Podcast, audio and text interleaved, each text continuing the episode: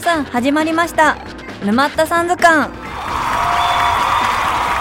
この番組は何かにハマっている人たち沼ったさんをゲストにお迎えし自分たちが大好きなジャンルについて熱く語ってもらう番組です。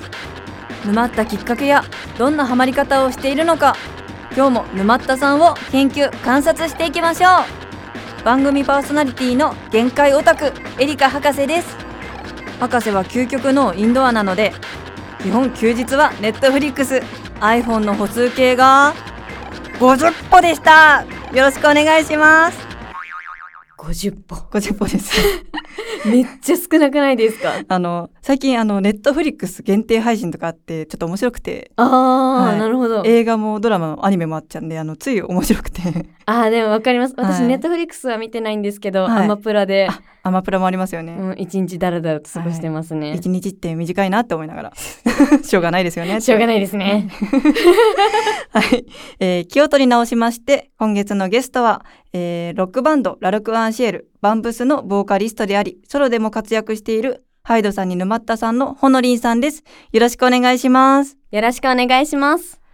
2週連続でお話を聞き、今回は最終回ということで、たくさん界隈話を聞いちゃいます。では今週は、初心者はどう沼ればいいのか、沼のここでしかない文化やルール、変わった押し方の紹介をお願いします。はい。では早速、初心者はどう沼ればいいのかを教えてください。はい。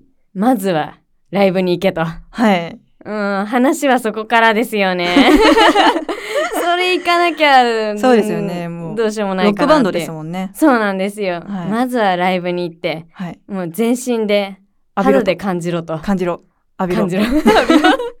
ハイドエキス浴びろと。はいって感じです。はいあとは、音楽を聴いてくださいよ。やっぱりアーティストですから。はい。もう聞いた瞬間に私みたいにはい親に隠れてこそこそ聞くようになりますから。なるほど。あと、ハイドチャンネルっていうのがあるんですけど、はいはい YouTube とニコニコにあるので、ニコニコもやってるんですね。やってます。へえ。これ、チャンネル登録しろよっていう。リスナーさんに向けて、はい。チャンネル登録しろよ。しろよって。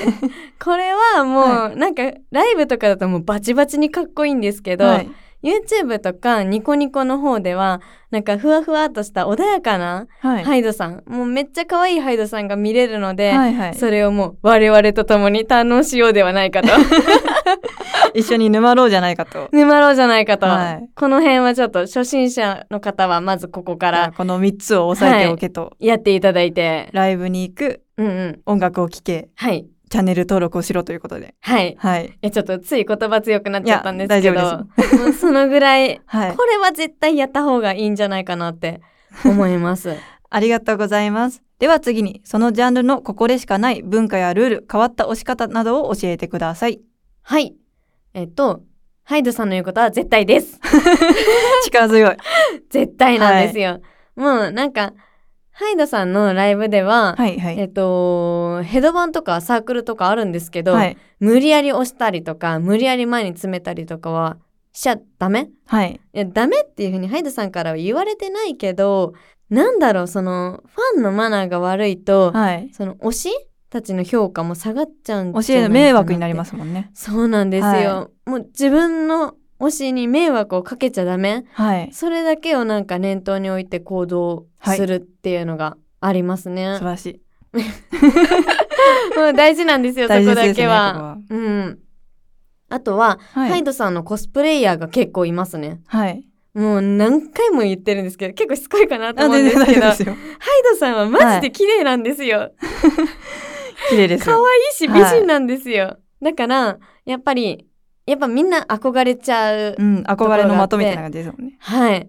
もうハイドさんになりたいとか、こんな風になりたいとか、あと、あの時のハイドさんマジかっこよすぎとかで、あの、その時のライブの格好をしたりはいはい。とか、あ、最近いたのは18万だったかな？はい。17、8万くらいするハイドさんのスーツを一式購入してる方とかいました。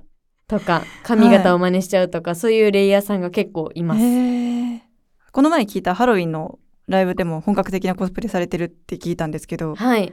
もう普段からハイドさんのコスプレというかなんか格好を真似されてる方多いってことですよね。そうですねなんかそういう特別なライブじゃなくても普通のライブでもみんなちょっと軽く寄せてる？さっき言ったみたいな、眉毛を寄せるとかは割と多いんですけど、うんそうじゃなくてもうがっつりコスプレ。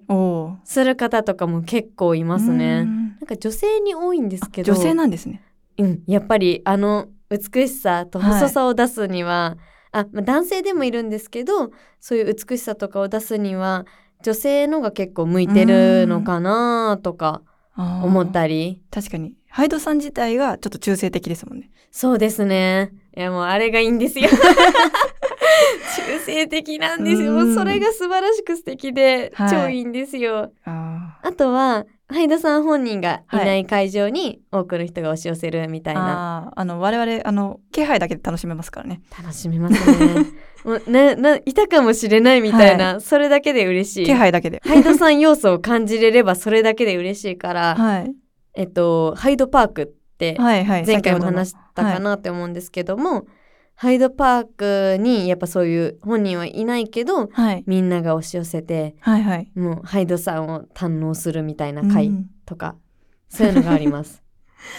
ありがとうございます。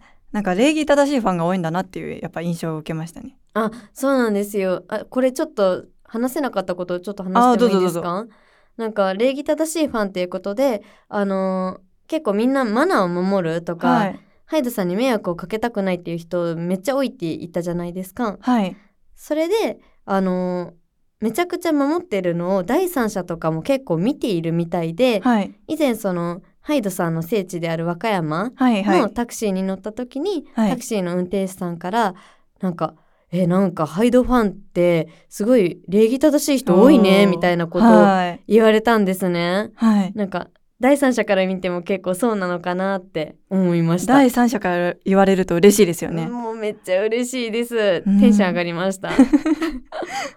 たくさんのお話ありがとうございます。せーの、沼ったさん図鑑。